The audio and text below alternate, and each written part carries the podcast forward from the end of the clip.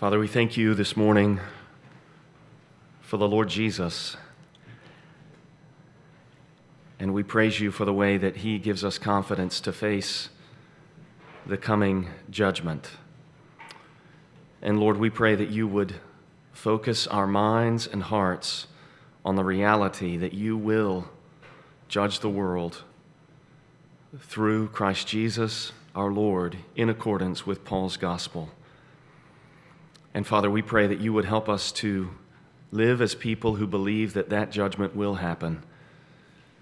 Cause us to fear you, cause us to walk in holiness before you by the power of your Spirit. And Lord, cause us to warn sinners.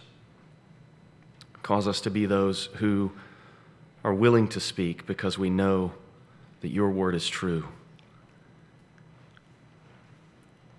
We pray that you would cause your spirit to be felt among us now as we look into your word. And we pray that you would build us up in the most holy faith. And we ask it in Christ's name. Amen. I would invite you to open this morning to Romans chapter 2, and we'll be looking at verses 12 through 16.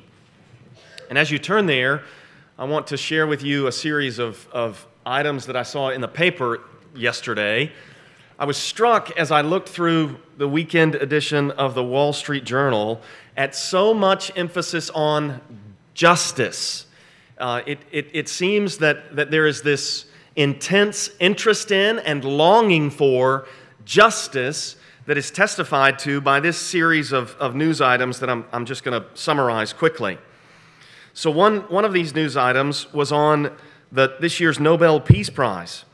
And it was given to a Congolese doctor, two people, a Congolese doctor who has uh, done a lot of work for victims of sexual assault uh, related to wartime activity when, when armies will use uh, sexual assault as part of their assault on different people. So this doctor has, has been active in that. And then to a lady from this people group, the Yazidi people group that I've mentioned several times recently.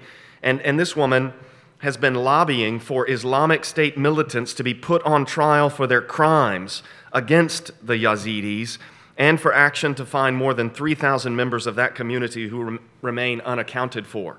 So they're, they're giving the Nobel Peace Prize to people who are working for justice in these situations. The next one that I saw relates to a police officer who was found guilty in the death of Laquan McDonald, maybe you saw the footage of this particular shooting. This, this Chicago police officer shot this young man 16 times, and he has been convicted of murder for this, this crime. Um, the next one um, the ex president of South Korea gets 15 years in prison because he enriched himself in office. Uh, he got really, really wealthy using the strings of government. Um, the next one had to do with a movie, or I guess he was a reality TV show star, who was sentenced, sentenced, sentenced in a case involving tax fraud. So there's all this interest. I mean, there, there are more than the ones I've named. There's all this interest in justice. And it, it really forces us to ask the question what is justice and who is going to administer it? And Paul is going to answer that question for us here in Romans 2 uh, he's going to answer the questions what is justice and who is going to administer it?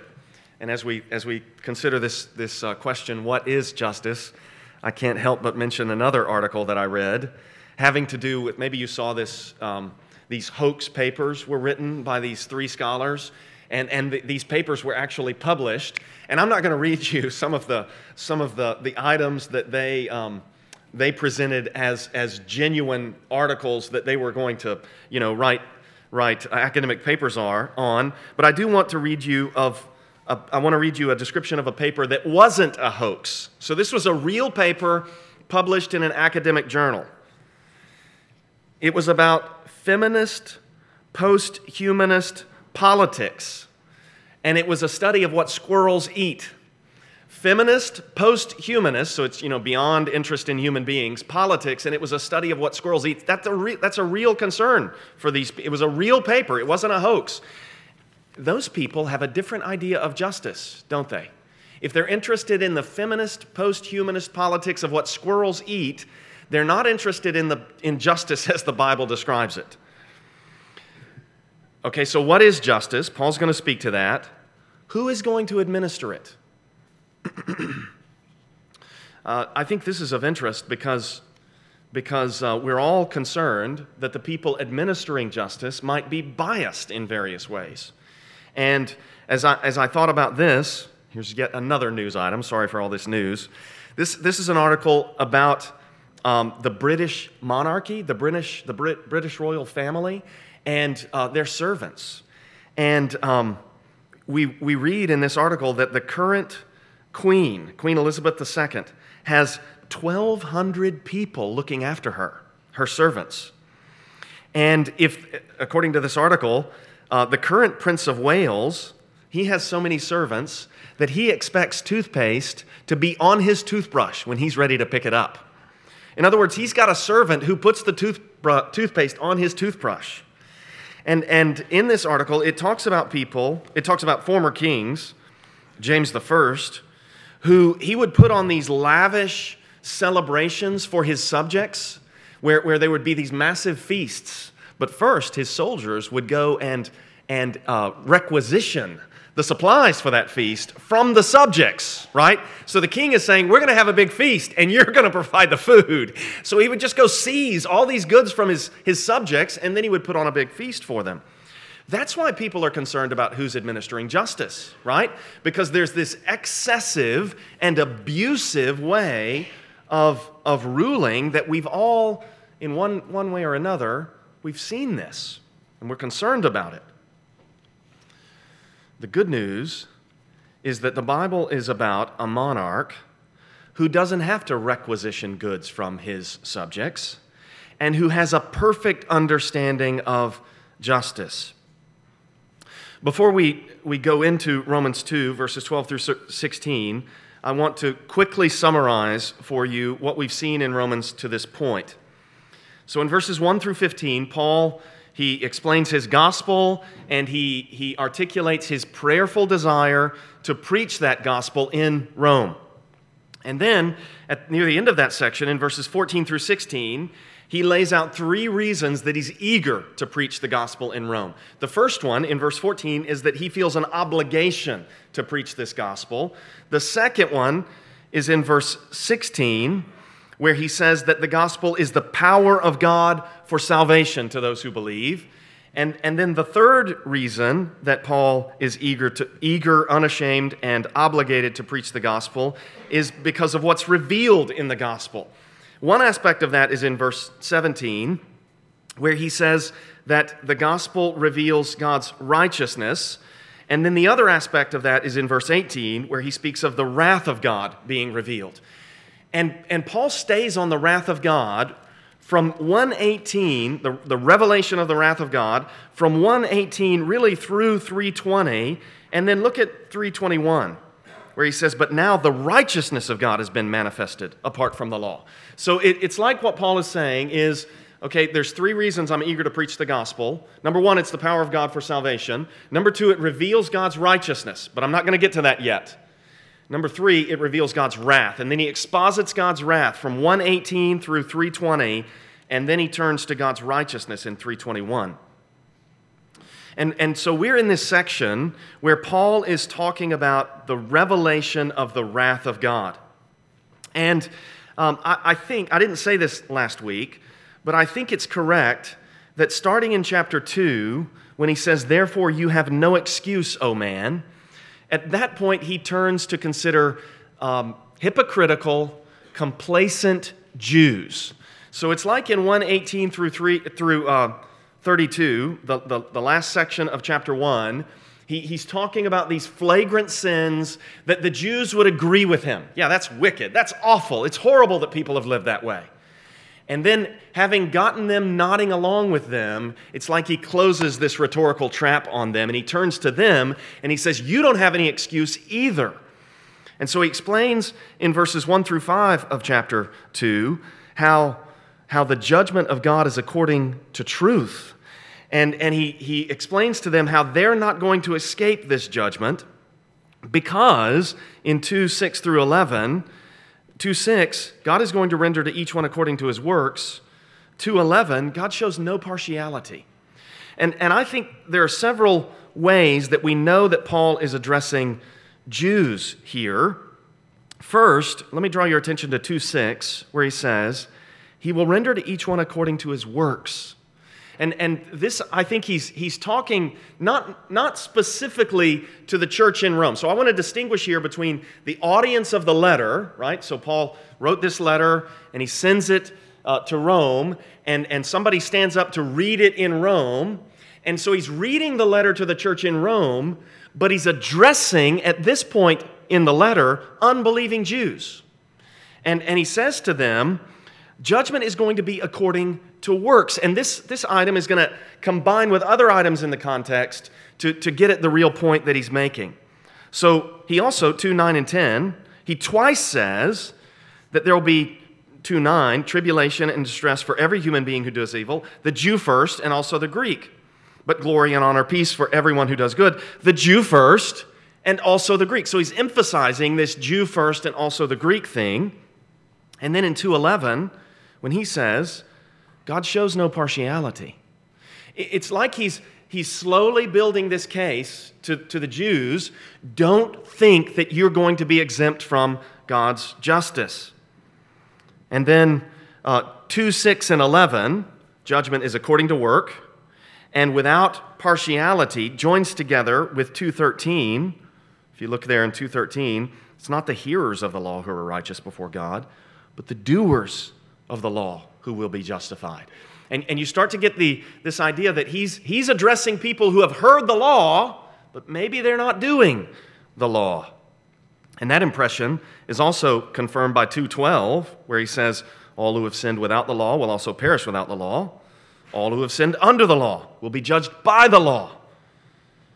And then I'm going to suggest that in 2:14 and 15, he's talking about the new covenant experience of Gentiles who actually live out the law. And, and in all of this, Paul is building up to what he says in Romans 11, 13, and 14. There, he talks about how he magnifies his ministry in order to provoke his Jewish kinsmen, unbelieving Jewish kinsmen, to jealousy. And it's like he's, he's building up toward that statement by engaging in that project. He wants these unbelieving, hypocritical, complacent Jews to start to feel jealous of these Gentiles who are actually obeying the law. And this is all building toward 216 where he says that God is going to judge the secrets of men by Christ Jesus. So let's look together at Romans chapter 2, verse 12, where Paul says that judgment is going to be according to the light that we have received. So he says in 2:12, "For all who have sinned without the law will also perish without the law."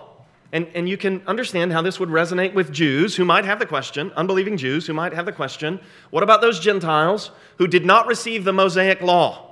And Paul's, Paul's statement is those who didn't receive the Mosaic law, they're going to be judged according to the light that they received.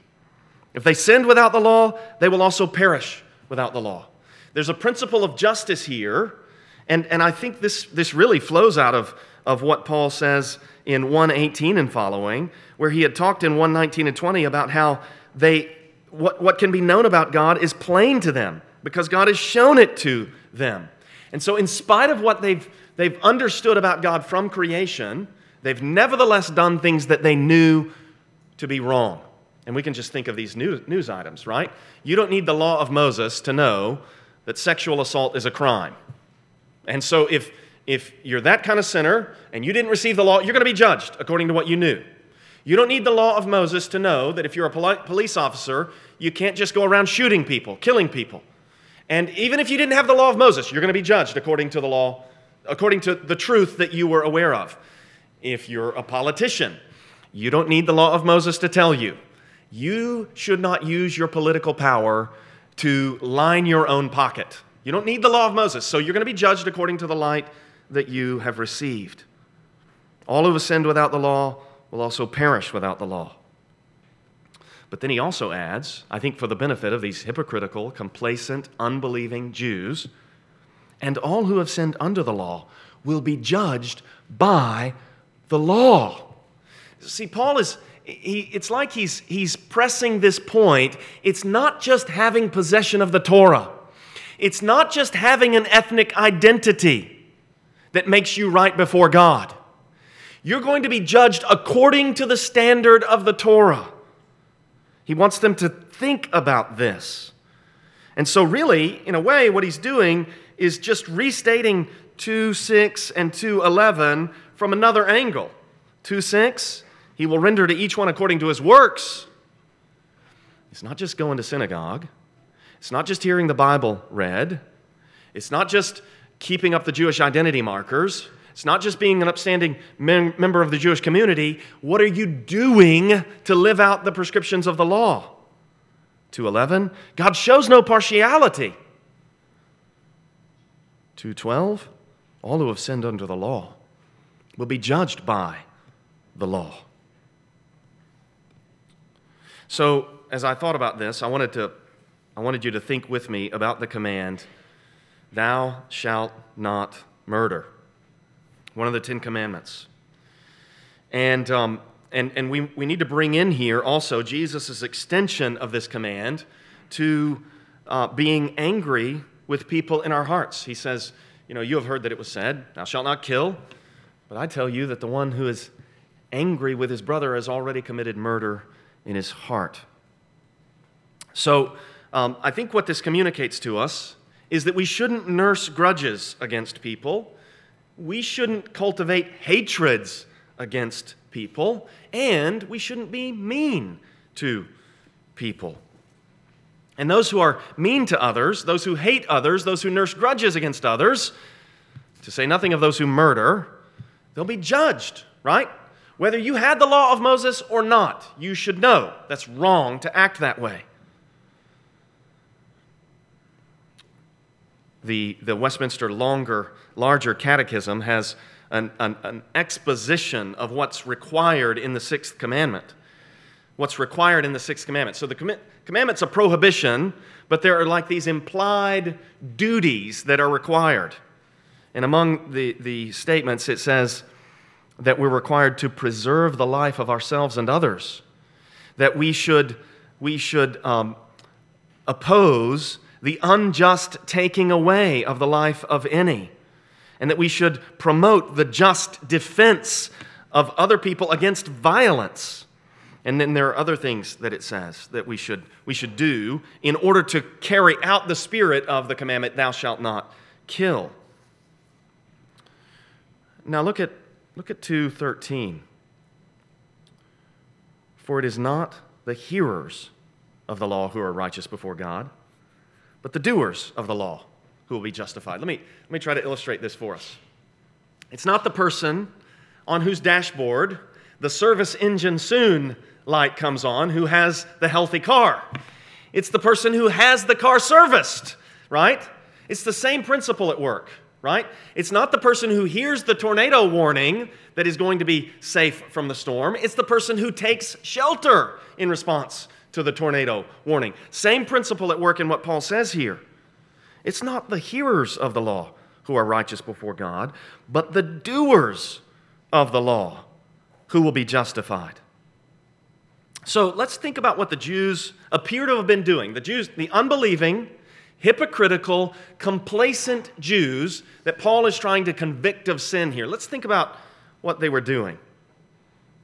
They thought that something about their privileged status, the fact that God had chosen their forefather Abraham and identified them as his people, set his love on them, and their possession of the Torah. They thought that their privileged status and possession of the Bible would exempt them from judgment, would put them in right standing before God. And Paul is saying, no, that is not enough. He's saying, if you're not someone who lives out the spirit of the scriptures, if you're not someone who walks in obedience to the scriptures, you're going to face judgment.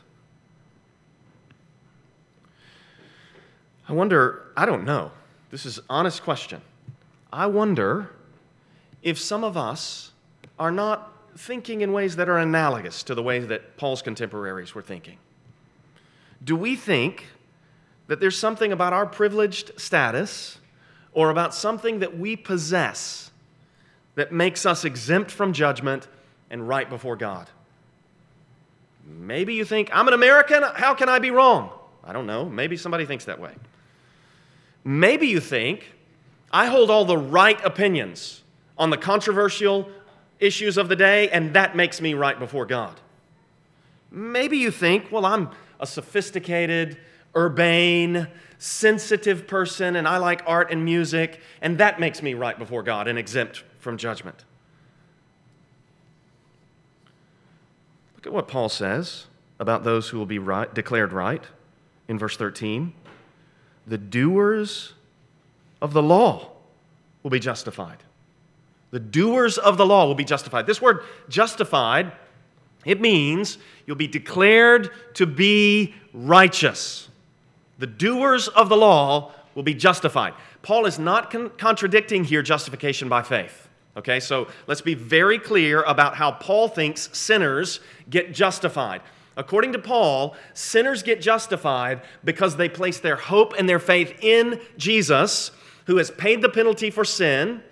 But Paul also believes that people who do that receive from God this new power, this new ability that, that is given by the Holy Spirit, as a result of which they actually do what the law commands. It's like what John writes. What Paul says here is in perfect step with what John writes in 1 John chapter 2 when he says in verse 20, "You have been anointed by the Holy One." He's talking about the anointing of the Holy Spirit. And then he goes on to say later in the chapter, John says in verse 27, the anointing that you have received from him abides in you. The, he's talking about the indwelling Holy Spirit. And you have no need that anyone should teach you. But as his anointing teaches you about everything and is true and is no lie, just as it has taught you, abide in him. And John is everywhere saying that people who have this anointing, they don't continue in sin. So let, let's, let, me, let me put this in language that I think, I hope everybody will, will lock onto and embrace and then hold on to, okay? The ground of our justification, the reason, the ultimate reason that we are justified, the ground of it is the fact that we believe in what Christ accomplished on the cross, and we believe that God raised him from the dead. Romans 10 9. If you believe in your heart, I'm sorry, if you confess with your mouth that Jesus is Lord and believe in your heart that God raised him from the dead, you will be saved. That's the ground of your justification. But the evidence, the proof that you believe that, is the way that you live. We're not, we're not, none of us is going to be perfect. None of us is ever going to attain to perfect obedience but there will be visible evidence. There will be, there will be measurable improvement in your life. So, the ground of justification is faith, faith alone. The evidence that you are justified is your works. Paul says to Titus, Tell our people to be devoted to good deeds. So, verse 13, it's not the hearers of the law you people hearing me read from the scriptures and try to explain them, this is not what justifies you. It is not the hearers of the law who are righteous before God, but the doers of the law who will be justified. I think Paul is trying to get the attention of these unbelieving, hypocritical, complacent Jews, and he's trying to get them to recognize if I put the law as the standard against my life, I'm in deep trouble. And that's true of every human being who has ever lived. Verse 14. I think here Paul is talking about the new covenant law on the heart. Paul writes For when Gentiles who do not have the law, by nature do what the law requires, they are a law to themselves, even though they do not have the law. Um, if, you've, if you've studied Romans or if you've read about Romans or you heard other people preach about Romans, you might have heard someone refer to this as a law written on the heart that is given to all human beings as, as sort of this natural law. I think that's a true idea. I think that, that people the world over understand It's wrong to steal from other people. It's wrong to kill other people. Uh, we ought to honor our father and mother. I think there's a basic um, truth that God has, a moral truth that God has embedded in our human nature. I don't think that's what this verse is talking about. So, so if you're looking at the ESV like I am, um, I want to draw your attention to the comma after the word law for when Gentiles who do not have the law. And um, I want to call that comma into question. And I want to, I want to, I want to suggest that maybe that comma shouldn't be here. Um, it, it's, it's supplied by the translator, it's not part of the Greek text. So I, I think the line should read For when Gentiles who do not have the law by nature, and I think the pause should be there. And, and I think what Paul is saying is the, the Torah is not the natural inheritance of the Gentiles. They didn't, they didn't grow up with the Torah as their birthright the way that the Jews did. When Gentiles, and notice he doesn't say when the Gentiles. So he's not talking about all Gentiles here. He's talking about some Gentiles. And, and they, don't have, they didn't have the Torah by nature, but they do what the law requires. So, who are the Gentiles who do what the law requires? I think he's talking about Gentile Christians here. I think Paul is talking about Gentiles who have trusted in Christ, and as a result, it's like what John says in 1 John the commandment is not burdensome, right? They, they love to do what the law requires. If we think about thou shalt not murder, when they're angry with people, they repent.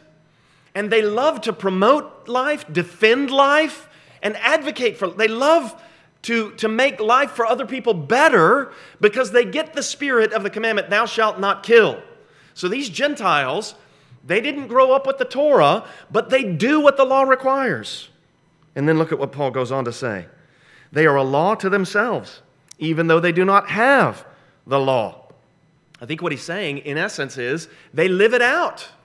They, they don't have the Torah, but they're living out the spirit of the Torah. And then look at verse 15. They show that the work of the law is written on their hearts. And here I think Paul is alluding to the passages that we've read in the service. Our, our call to worship this morning was Ezekiel 36, where I think Ezekiel is reflecting on Jeremiah 31. Jeremiah 31 is the passage that John read earlier, where God promises to write the law on their hearts in the new covenant. And then Ezekiel, reflecting on that, talks about how the Lord's going to remove the heart of flesh and or heart of stone and, and replace it with a heart of flesh, this new heart. So, Paul, I, I submit to you, is talking about people who have received the new birth. They've got a new heart, and the law of God is written on the heart, and the work of the law, the work of the law that makes people want to worship God. No other gods before me, no images. They want to worship God. That's a result of the new birth. They, they want to honor their father and mother, they want to, to show proper respect for the authorities in their lives.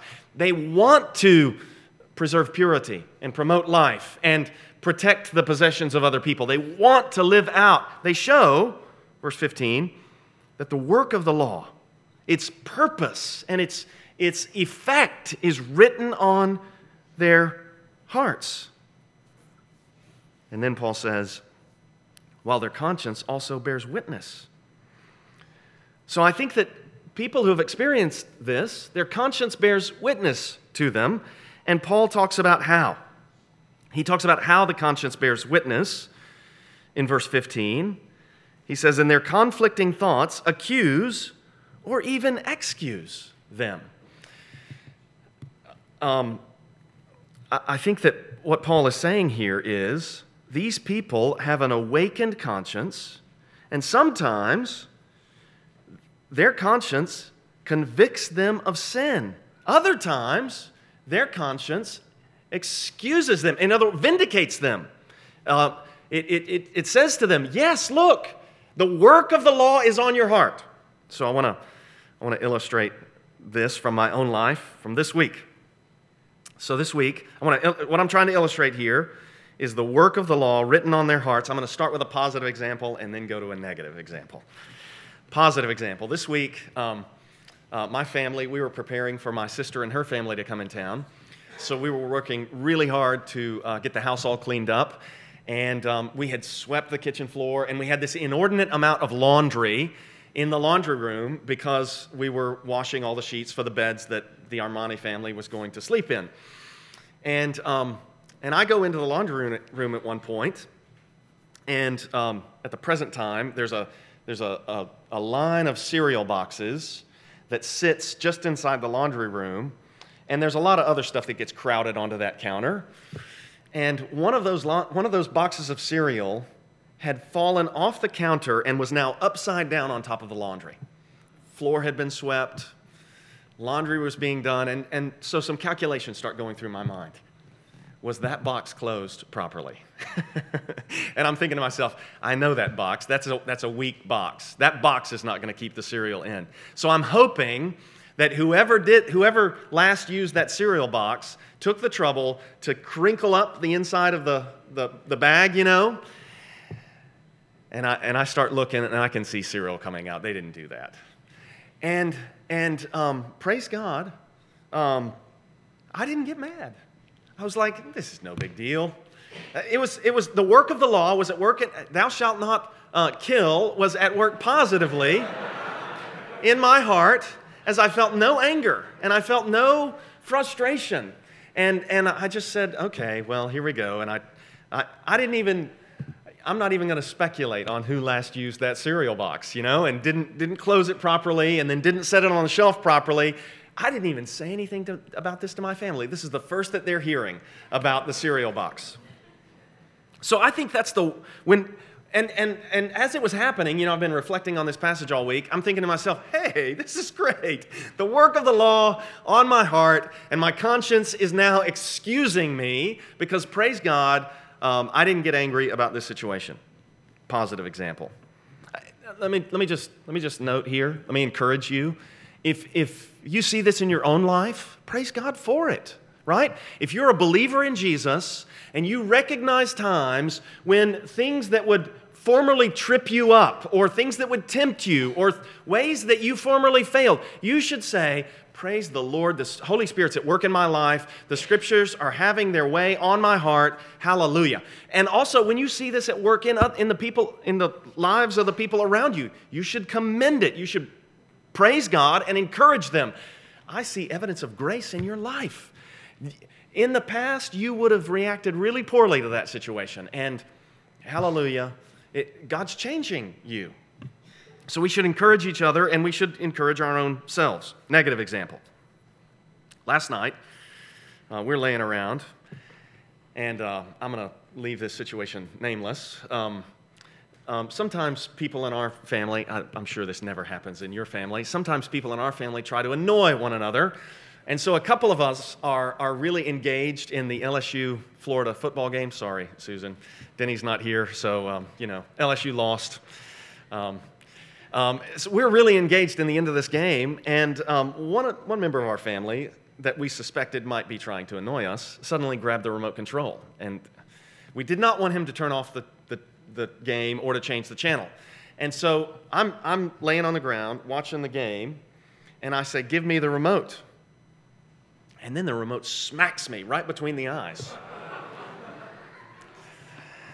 and the work of the law written on my heart did not prevail. I got really angry, and, um, and it was really bad. And I had to chase that member of my family down and apologize to him. And then I, came, I had to come back into the uh, den and apologize to the whole family. And um, uh, my conscience was bearing me witness, and my conflicting thoughts were accusing me, rightly so. Um, so, so, you know, if this happens to you, if you feel conviction for sin, if you blow it and the Holy Spirit convicts you and forces you to apologize, this may sound crazy. Praise God. Praise God. This too, even though you failed and blew it, this is a, a grace and mercy for you to be able to apologize. Paul goes from talking about these things, immediately, verse 16, he says, On that day when, according to my gospel, God judges the secrets of men by Christ Jesus. I think there's a both and at work here. I think that the, the conviction of sin, the conscience bearing witness and accusing and excusing in verse 15 is an ongoing reality that you have the duration of your life that culminates at the day of judgment, which Paul addresses in verse 16. So, so there's this ongoing conviction that the Spirit brings into our lives, the work of the law written on our hearts, and on that day, verse 16, I think there he's talking about the final judgment. When, according to my gospel, God judges the secrets of men by Christ Jesus. This week we have been listening in the car to this song by Johnny Cash called When the Man Comes Around. And just one line of this, he says, There's a man going around taking names, and he decides who to free and who to blame. Everybody won't be treated all the same. There'll be a golden ladder reaching down when the man comes around. He's talking about the final judgment. He's talking about the coming of the Lord Jesus. And on that day, unbelievers will be judged and perished, whether they lived with the law or without the law. So if you're here this morning and you're an unbeliever, you need to hear clearly from us that Judgment Day is coming. Judgment Day is coming, and we want you to hear clearly from us that the only hope that any of us has on Judgment Day is the fact that Christ came and he lived a righteous life and he died the death that we all deserve to die and then he rose from the dead. His death pays the penalty for, for our sin. His, his resurrection ensures our justification. It puts the seal on our justification. And, and it shows that he's defeated death. He's the only hope. And we want, if you're an unbeliever here today, we want you to put your hope in Christ like we've put our hope in Christ. If you're a believer, what we want to do is we want to factor this reality into our lives and call, pray that God would make it more of the work of the law written on our hearts. I've been listening to this biography of Lyndon B. Johnson, and uh, his conscience bore witness to him. He, um, at, at one point, there was an election that he should have won overwhelmingly, and he, and he didn't win it overwhelmingly. And, and along, leading up to this, in the lead up to this, he had obviously become rich because he was a politician. He had, I won't go into all the ways that he had ripped people off, but he had ripped people off bad. And I mean, it was really wicked. And, um, and he asked somebody, why don't these people love me? The people who, who cast their votes in the election. And he had a friend who gave him an honest answer. He said, Because you got rich in office and everybody knows why you got rich. Johnson got up and marched out of the room. He knew. He knew. His conscience bore him witness. And there will be a day of judgment, and all those crimes will be answered for. Blaise Pascal said, We run heedlessly into the abyss after putting something in front of us to stop us seeing it. It's the way we live, isn't it? We, we want to avoid what we know is coming. We don't want to look at the abyss that we're running heedlessly and going to pledge, plunge headlong into it. Believer, unbeliever alike, we need to know we're, we are inexorably moving toward our own demise. Everybody is going to die, and after that, we will face judgment. Look at verse 16 again. On that day, when, according to my gospel, God judges the secrets of men by Christ Jesus. The secrets, the things that maybe nobody else really knows about.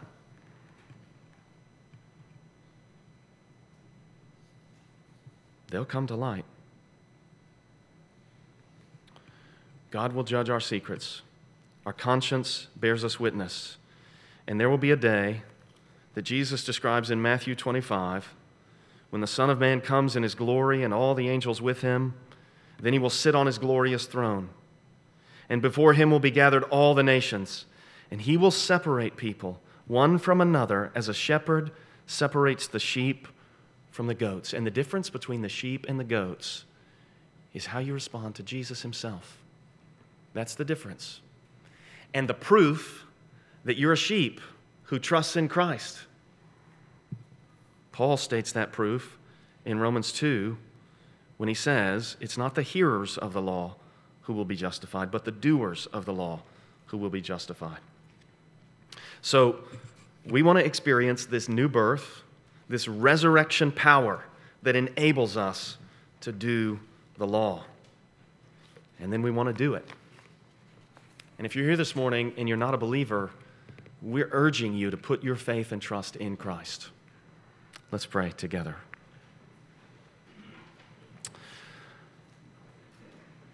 Father, I pray that, that your Spirit would now do his work. And I pray, Lord, that you would cause those of us who need to repent to do so. I pray that you would bring to mind things that we may need to go home and apologize for. I pray that you would bring to mind ways that we may need to cut off access to sin or repair a relationship or in some other way make amends for what we've done.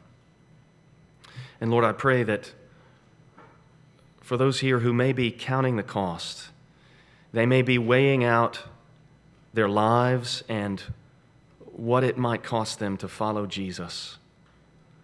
I pray, Father, that you would cause them to see Jesus as, as one whose worth is beyond measure, as the greatest treasure that can be found in this life, the pearl of great price. And Lord, I pray that they would be like the person in the parable who goes and sells everything that they have to buy that field where they found that pearl.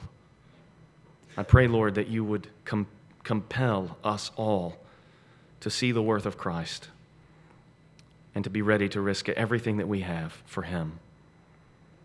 Make us doers of the law, we pray, by the power of the Spirit, by writing of the law on our hearts, by causing us to be born again.